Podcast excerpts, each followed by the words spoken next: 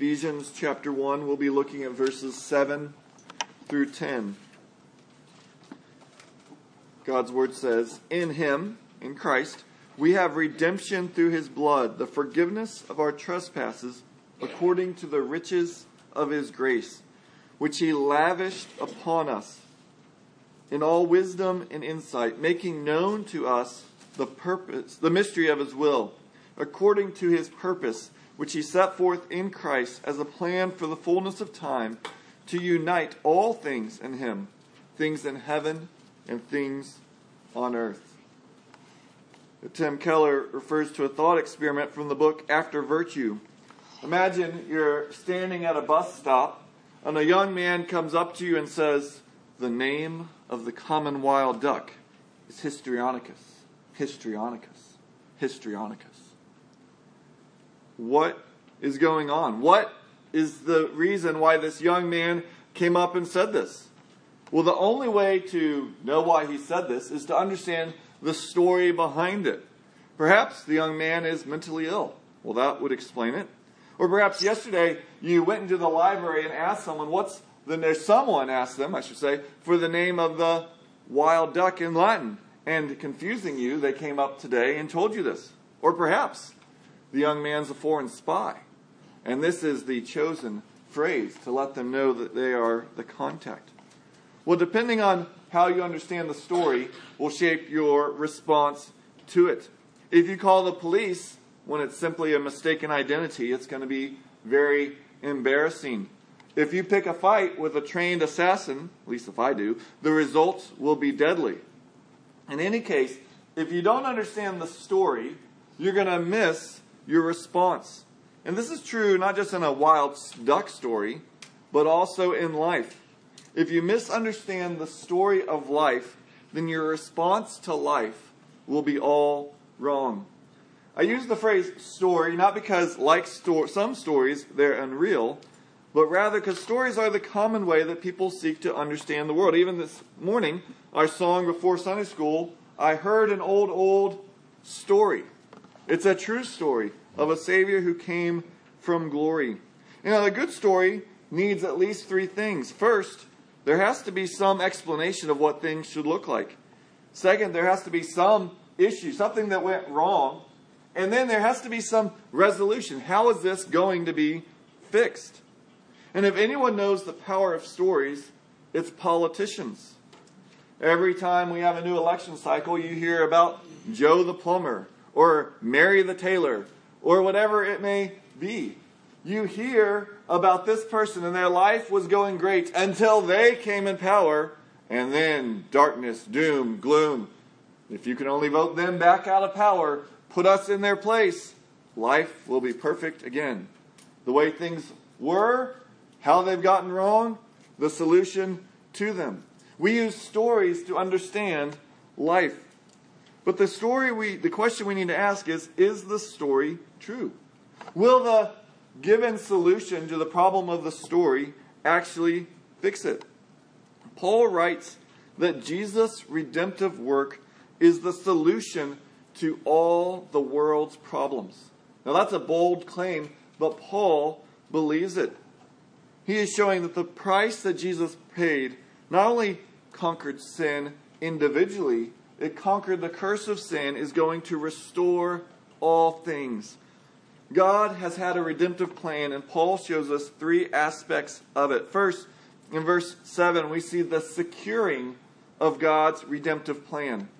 Then in seven and eight, we see the gracious gifts that we receive because of God's redemptive plan. And then in nine and ten, we see the universal scope of God's redemptive plan. But first, the securing of God's redemptive plan. Verse seven, "In him we have redemption through his blood, the forgiveness of trespasses." As you read the Bible, redemption is one of the four main words that are used by the authors of the Bible to explain what did Jesus do? What did Jesus accomplish?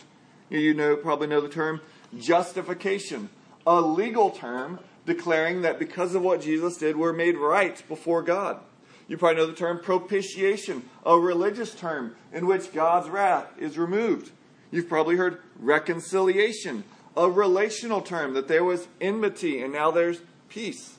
And so all these words, and now here redemption, they're all showing different aspects of what Jesus did by coming to live, die, and rise again.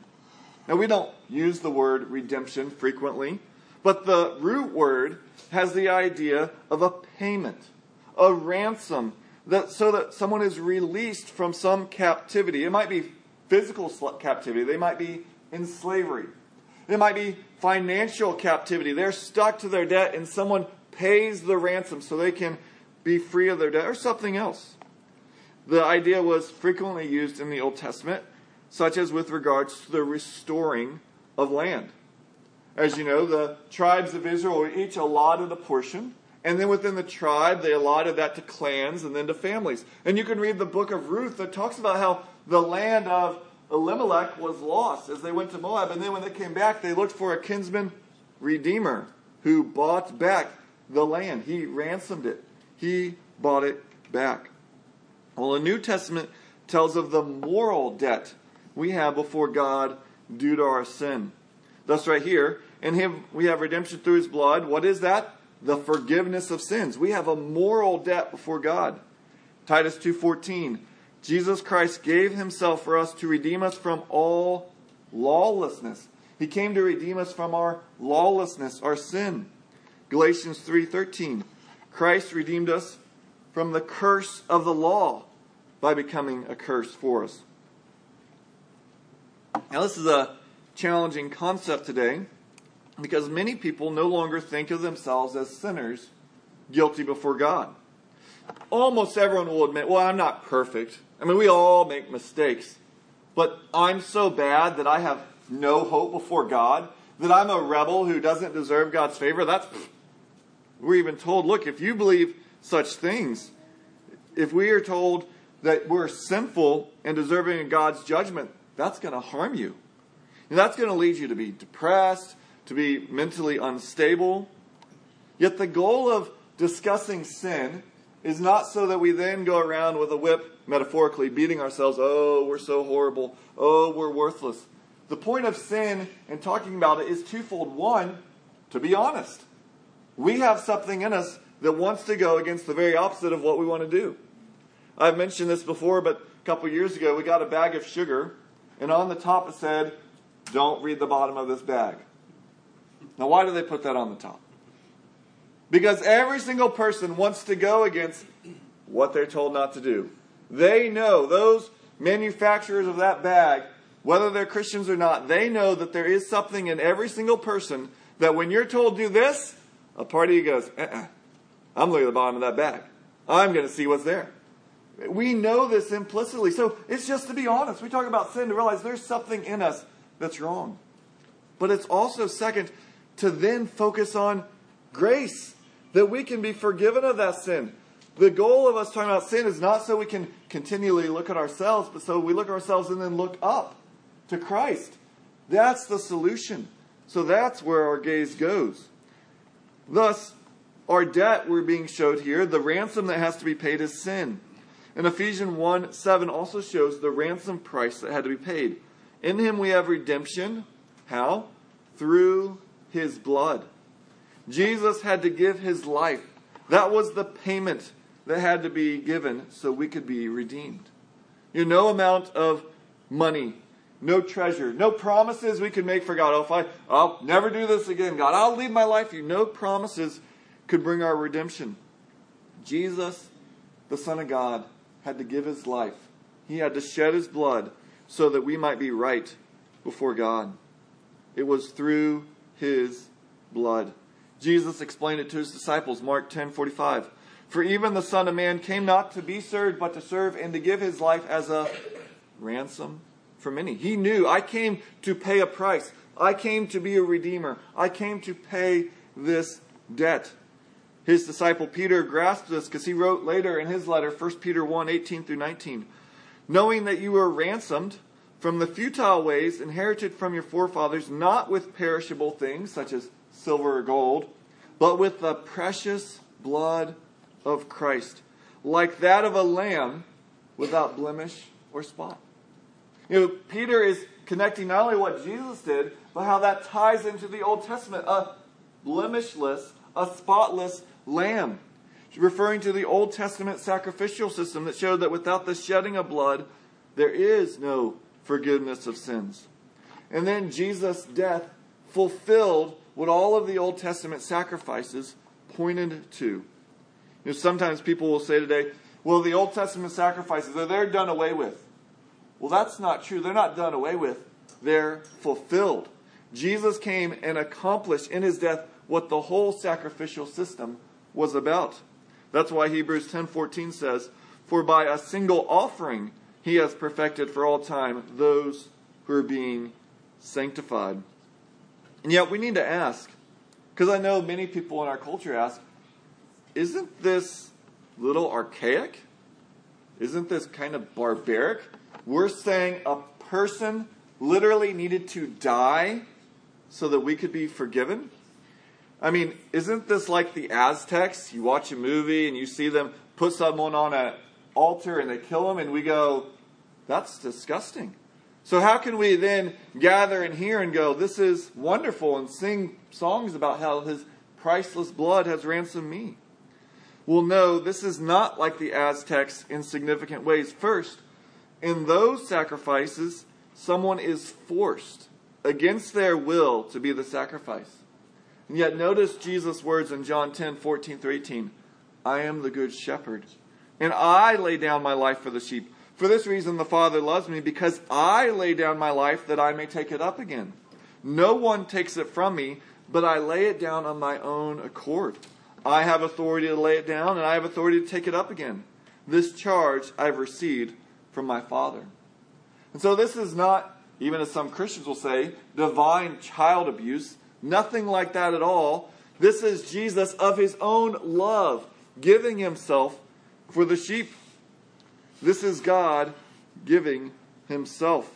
Secondly, this is radically different than human sacrifices, because while Jesus was fully human, he was, he is, and he always will be God.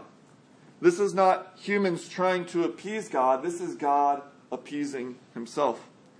Now, we need to be clear. We're talking about a ransom price. Well, who was paid? It wasn't Satan. The Bible never says that the ransom goes to Satan. We owe nothing to Satan. We will not have to stand before Satan. We stand before God the Father on the day of judgment. And Jesus paid that price so that we could be forgiven.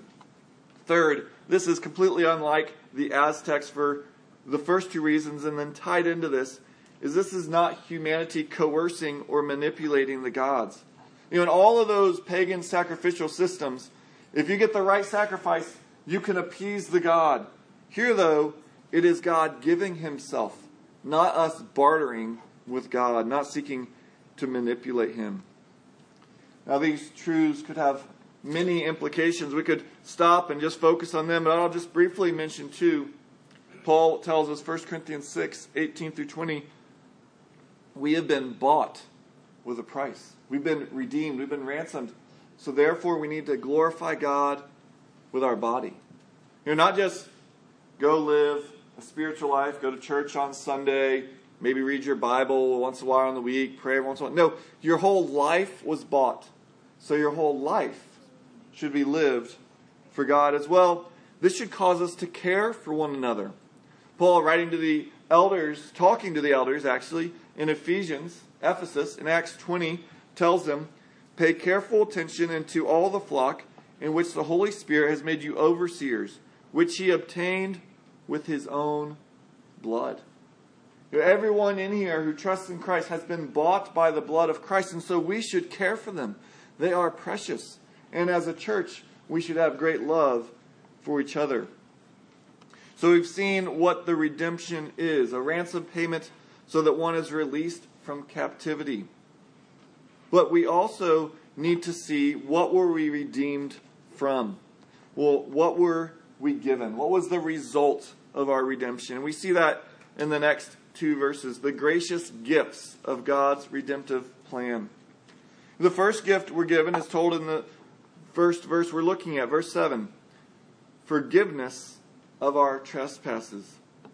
You know, we can tell ourselves, as we mentioned earlier, over and over that, you know, yeah, we make mistakes, but they're no big deal.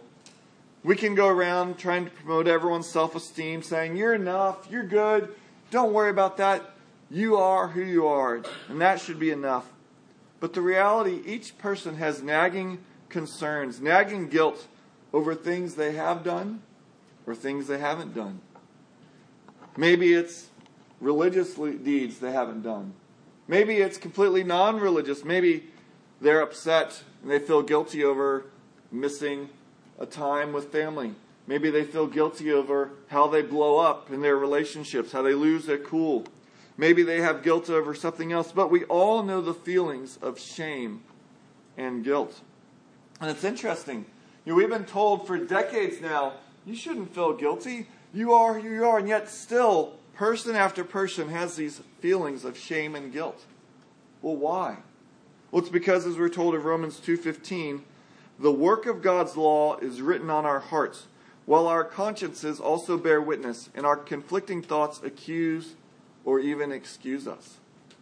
God has written His law on our hearts so that we have a conscience.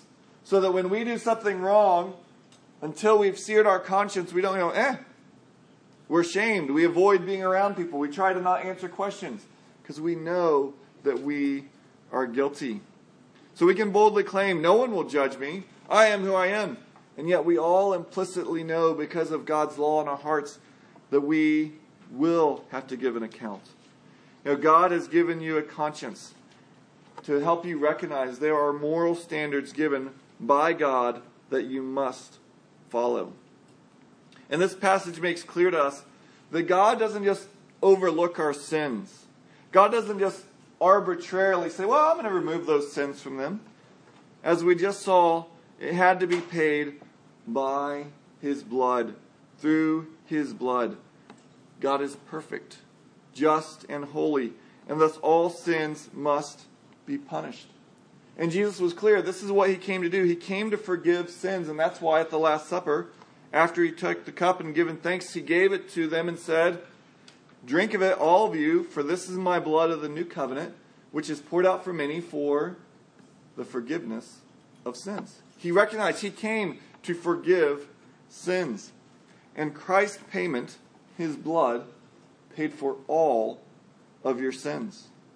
You know, sadly, many Christians think that some sins, even after being saved, some sins can condemn you to hell.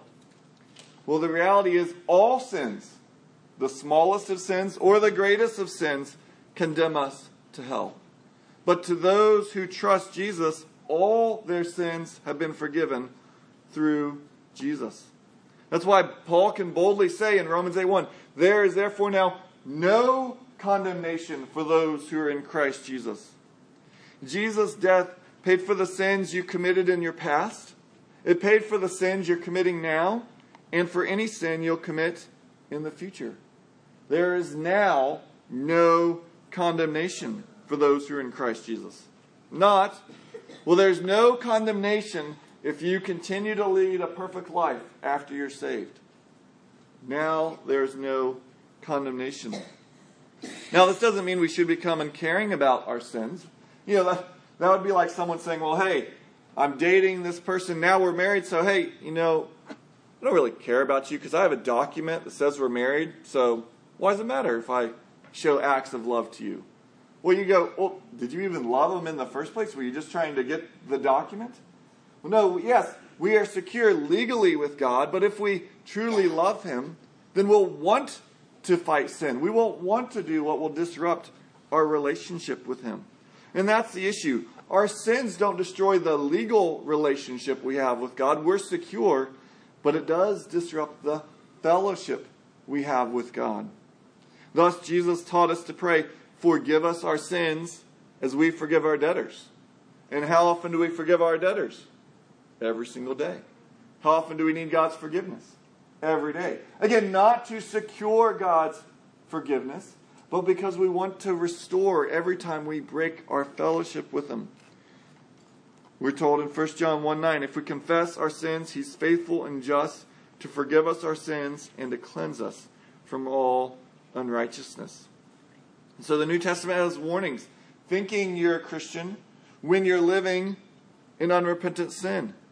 And if you're living in unrepentant sin, and you know you're sinning and you don't care, then you should seriously question, do I truly know the Lord?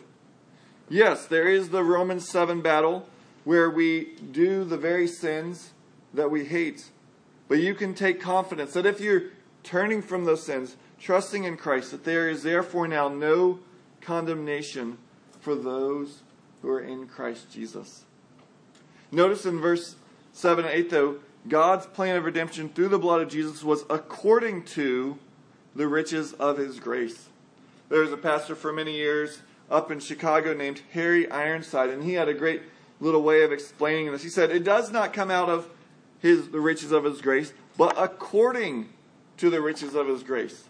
You imagine you have a need, and you go to a millionaire, and you tell him your story, and he listens, and he says, I have something I can give you. And he pulls out his wallet, and he hands you a ten dollar bill. Well, he gave you out of his money. But that wasn't according to his riches. According to his riches would be, oh, he'd say, okay, here. And he pulls out his checkbook, and he signs ten checks and goes, go buy whatever you need. Then he is giving according to his riches. He's giving all from him. He's not giving you just out of it, and that is God's grace. God's grace is just not a part. God's grace comes according to his riches. He lavishes it on us. But not only do we have forgiveness, not only are we forgive, gifted with forgiveness, but also we see in verses eight and nine that God in all wisdom and insight made known to us the mystery of his will. If you want to know God, don't look inside. If you want to become united with God, you don't need to go into nature and become one with it. To grasp who God is, you don't need to go on a long spiritual quest, end up, end up at the feet of some spiritual monk who gives you these esoteric questions and that you go, eh, okay, I think I understand now.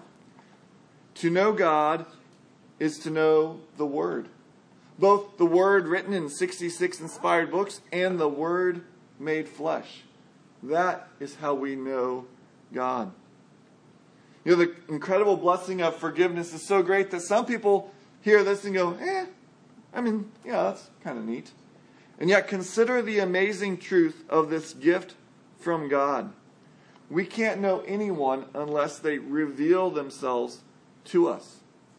If you've never met me before, you could figure out some things pretty quickly. Okay, you're about this tall. I would guess your weight is this. You're a man. You can guess some things, but you're not going to truly know me unless I reveal myself, either through words or writing or whatever. Some way I have to show you what is going on, what it is of who I am. And this happens all the time. That someone, maybe they're crying, and you go, what's going on? Well, you could make guesses, but until they tell you, until they reveal what has led to their sorrow, we don't know. And so God did not leave us to guess. God didn't say, well, if they want to know me, they can search. He said, no, I want you to know me, so I reveal myself to you. I make known to you the mysteries of his, of my will. Now, mystery here should not be thought of like mystery novel, like, ooh, I got to read and maybe I can figure it out before I get to the end.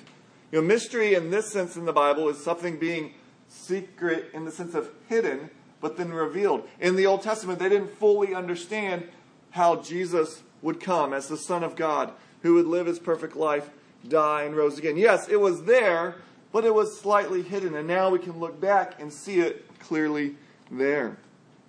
And God wants us to know him in this way. He wants us to know his character, and he made known his character fully by his Son coming and bringing redemption. And so we've been blessed with forgiveness, and we've been blessed to know him, to know the mysteries of his will. So do you live in light of these riches God has given us? Do you rejoice that you have been fully forgiven of past, present, and future sins? Do you delight that you don't have to go through life going, is this what the story's about? Is this what it's about? No. You've had made known to you God's will. What do you go? Wonder if the Cowboys are going to lose by twenty or thirty today. Uh, what's for lunch? Are we going to go to that restaurant? We should delight in God's truth. You have been forgiven. You know God's will. And yet that's not it. We see one more amazing thing in verses nine through ten. You know, we often think of God's work through Christ, and we focus on you can be forgiven. And that's true. But as we've looked at the last two weeks in Sunday school, we've seen there is a much bigger plan going on, of which our forgiveness is a part. Look at verses nine and ten. According to his purpose, which he set forth in Christ as a plan for the fullness of time to unite all things in him, things in heaven and things on earth. So this is the third point, the universal scope of God's redemptive plan. And Paul writes a similar thing in Colossians one nineteen through twenty. There using the term reconciliation. He writes, for in Jesus all the fullness of God was pleased to dwell, and through him to reconcile to himself all things, whether on earth or in heaven, making peace by the blood of his cross. Thus, in Christ, all things are united in him, and all things are reconciled in him. And yet this is implying something. Your unity is only needed where there's division. Reconciliation, reconciliation is only necessary when things are out of harmony. And if you look around, you recognize things are out of harmony. There are storms and disasters in this world. There's hurricanes, tornadoes, droughts, floods. There are sicknesses. There's diseases, cancer, AIDS, heart attacks, fevers. There are spirits and demons that rebel against God and lead to people's lives being harmed. Most obvious of all the brokenness in this world is death. That this world does not continue. That people, animals, plants die. Well, does God care about all that? Or is he only concerned about our souls? Well, turn with me to, keep a finger in Ephesians, but turn to Luke chapter four, because we're going to see that Jesus' mission was to care not just for our souls, but for the entire universe. In Luke chapter four, Jesus has grown. He's now a man. He's just gone into the wilderness, been tempted by the devil. He is now returning home. It's his hometown return. Luke chapter four sixteen says, and he, being Jesus, came to Nazareth, where he had been brought up. And as was his custom, he went to the synagogue on the Sabbath day, and he stood up to read. And the scroll of the prophet Isaiah was given to him. He unrolled the scroll and found the place where it was written, the Spirit of the Lord is upon me, because he's anointed me to proclaim good news to the poor. He sent me to proclaim liberty to the captives and recovering of sight to the blind, to set at liberty those who are oppressed, to proclaim the year of the Lord's favor. And he rolled up the scroll and gave it back to the attendant and sat down. And the eyes of all the synagogue were fixed on him. And he began to say to them, today this scripture has been fulfilled in your hearing. And so this Sabbath, Jesus goes to the synagogue. And as is their custom, they would let someone who was honored read from the scriptures. And on this day, Jesus was handed the scroll of Isaiah, and he read from chapter sixty-one. And it told of five things that the Spirit of God would anoint someone. Now, anoint means to make them the Messiah, the Christ. This is what the Messiah, the Christ, would do. Proclaim good news to the poor. Captives will be released. Blind will have sight. Oppressed will be given liberty. The year of the Lord's favor will come. And then Jesus said, this scripture has been fulfilled. Now that radical claim by Jesus would have left everyone either breathless, wow, the Messiah is here, or angry. That is blasphemous. How can you say that you are the Messiah who's come to fix all things? But Jesus doesn't just say this. Let's look what happens in the next few chapters of Luke. So soon after this, Jesus goes to Capernaum. And look at Luke chapter four. Because he goes into the synagogue there, and a demon confronts him. And Jesus, look at what it says, is Luke four thirty-five. But Jesus rebuked him, being the demon, saying, be silent and come out of him. And when the demon had thrown him down in their midst, he came out of the man, having done him no harm. You know, Merriam-Webster defines rebuke to criticize sharply or reprimand. And that makes sense. Here's this demon. Jesus rebukes it, and the man is healed. But now, look down at the next story. Because then Jesus leaves the synagogue, and he goes into Simon Peter's house. And Simon Peter's mother-in-law has a fever. But notice what it says in verse thirty-nine. And Jesus stood over her and rebuked the fever. And it left her. And immediately she rose and began to serve them. Just as Jesus did to demons, he does to fevers.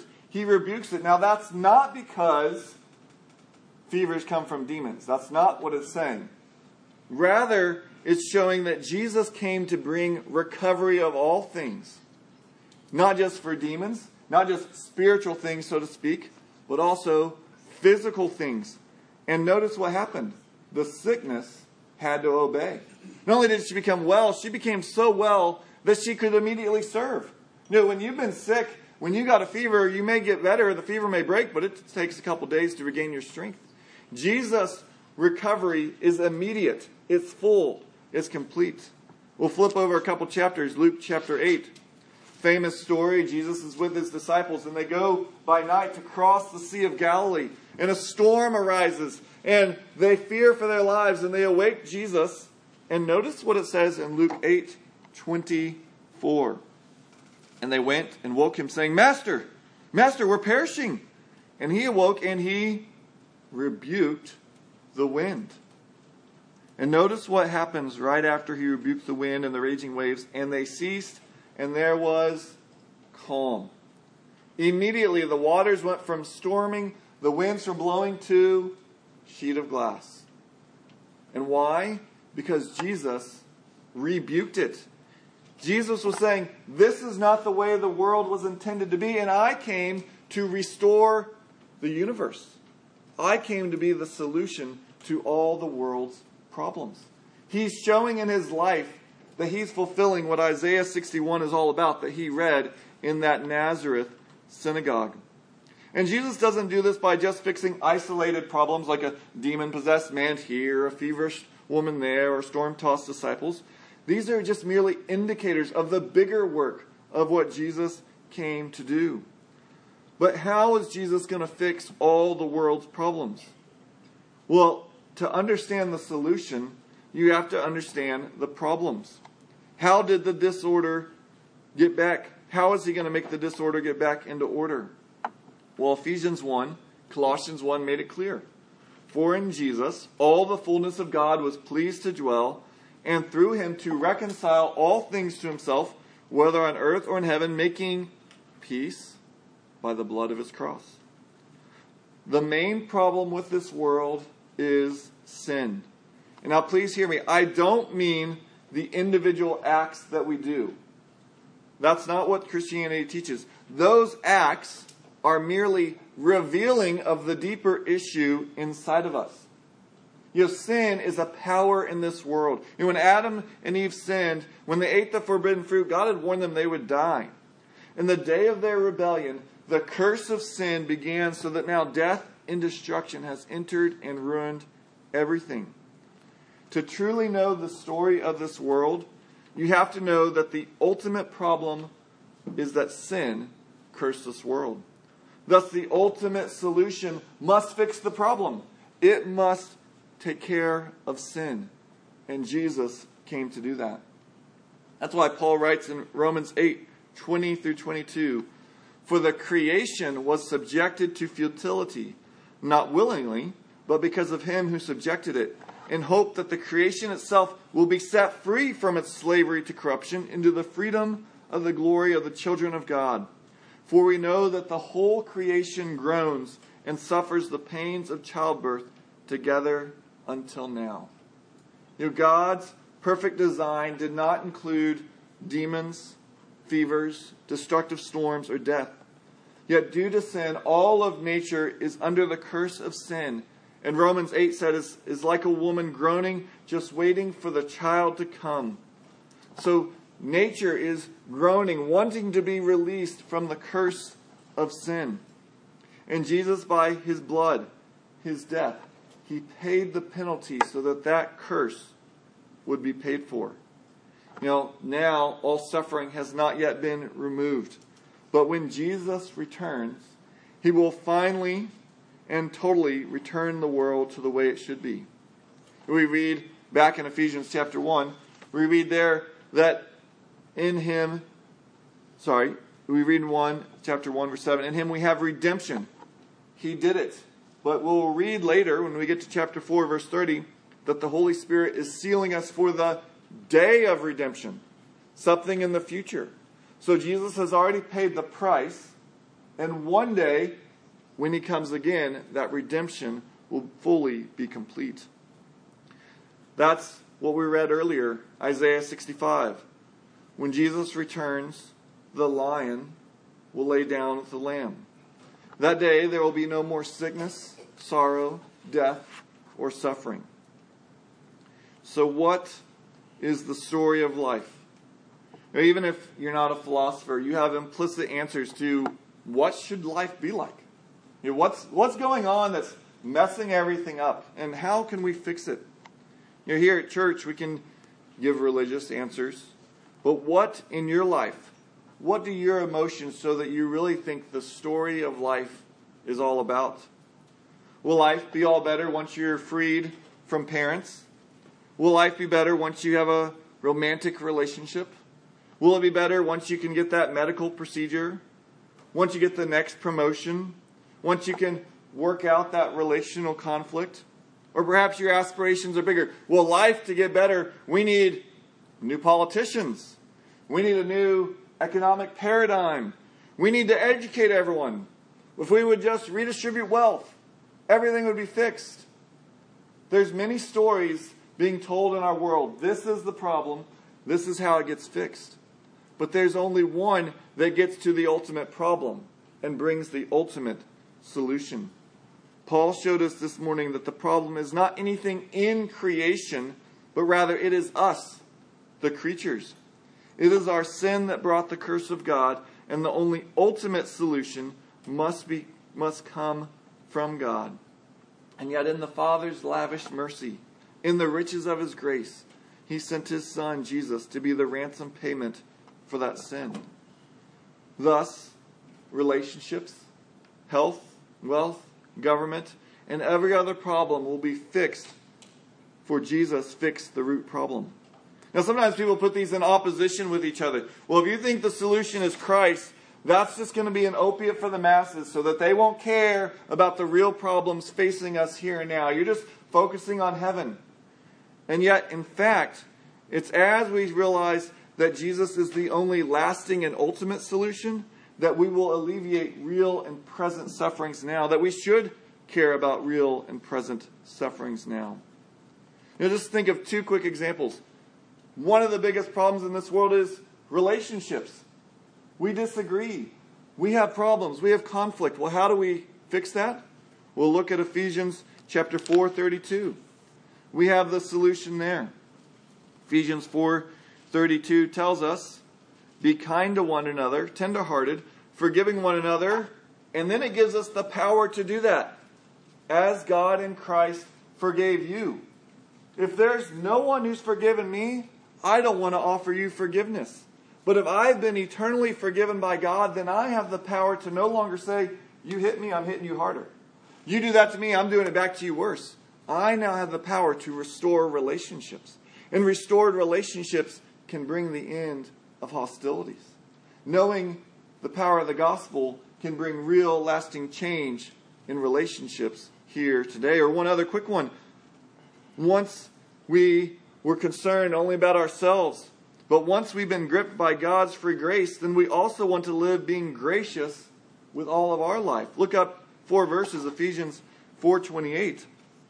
Let the thief no longer steal, but rather let him labor. Now, many of us would stop there. Okay, you're stealing, stop stealing. Don't do that. Bad. But notice Paul doesn't stop there. He continues, doing honest work with his own hands so that, not so that he can be a perfect citizen and he's not on government funding, that's not the point, so that he may have something to share with anyone in need. God gives us grace so that we then want to be gracious with others. If you come to realize the biggest problem in this world is me, my sin, and the God of the universe forgives me, that should then open you to want to care for the poor, not just spiritually, but also physically around us. This isn't just theoretical. This was also portrayed in the life of the missionary Mike McComb. Mike uprooted himself. He moved to Guatemala, and for six years he worked in a malnutrition, malnourishment, sorry, clinic, and then also shared the gospel. But Mike noticed it was the gospel that allowed the protein to get to the people. Because when people believe the gospel, men stop getting drunk and beating their wives. As they sought to honor God, they attended to their crops and their children's education. Even the local mayor said it was actually when the gospel came that real change began to happen. He said the preaching of the gospel did more to eliminate hunger than fish farms or crop rotation ever did. We should care about both. We know the ultimate solution for a lasting reality, so we should care about those who are presently suffering here and now. So what is the story of your life? What is it that you think is wrong with the world, and what's going to fix it? Many people will say Christ, but are our lives showing that? What is the real story of our life? Let's pray. Oh Lord, we do thank you that in your Son there is redemption. The price has been paid. One day this world will be made right. And so would you keep us from not caring for those around us? May we, because we know of what you've done, go out and love those around us, showing them real hope physically now and real hope spiritually now and forever. It's in your Son's name we pray. Amen.